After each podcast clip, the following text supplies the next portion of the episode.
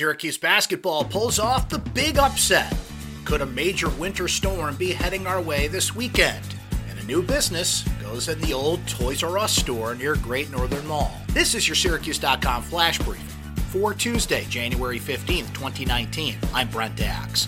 The Syracuse University men's basketball team pulled off the big upset. They went to Cameron Indoor Stadium and defeated number one Duke 95 to 91 on Big Monday on ESPN. Tyus Battle with 32 points for Syracuse. Pascal Chukwu scored 10 points and grabbed 18 rebounds. And Point guard Frank Howard scored 16 points, all in the second half. Elijah Hughes for the Orange not only scored 20 points, he hit a shot that went three quarters of the court to end the first half, and one of the great highlights of the season.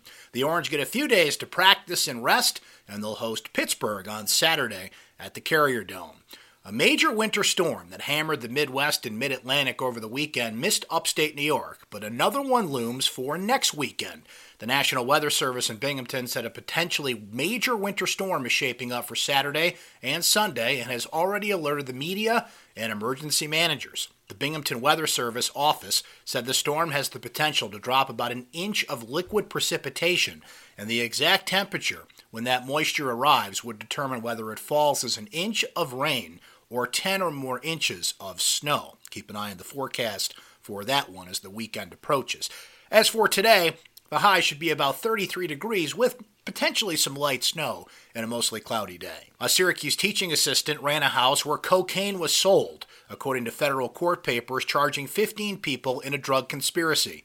Margaret Bowman, a TA at Dr. King Elementary School in Syracuse, was charged along with 14 others last week in a major drug bust that also netted former Syracuse University football player Marcus Sayles. Work has started inside the former Toys R Us building in Clay, where the Great Outdoors RV Superstore plans to open a location later this year. The RV dealership, which has locations in Auburn, Fulton, and Brewerton, has signed a lease to move into the old Toys R Us store near Great Northern Mall, Town of Clay officials said. The Great Outdoors RV Superstore, which has operated in central New York for 25 years, sells, rents, and services RVs, along with selling RV parts and accessories. That's your Syracuse.com flash briefing for Tuesday, January 15th, 2019. I'm Brent Axe. Have a great day, everyone.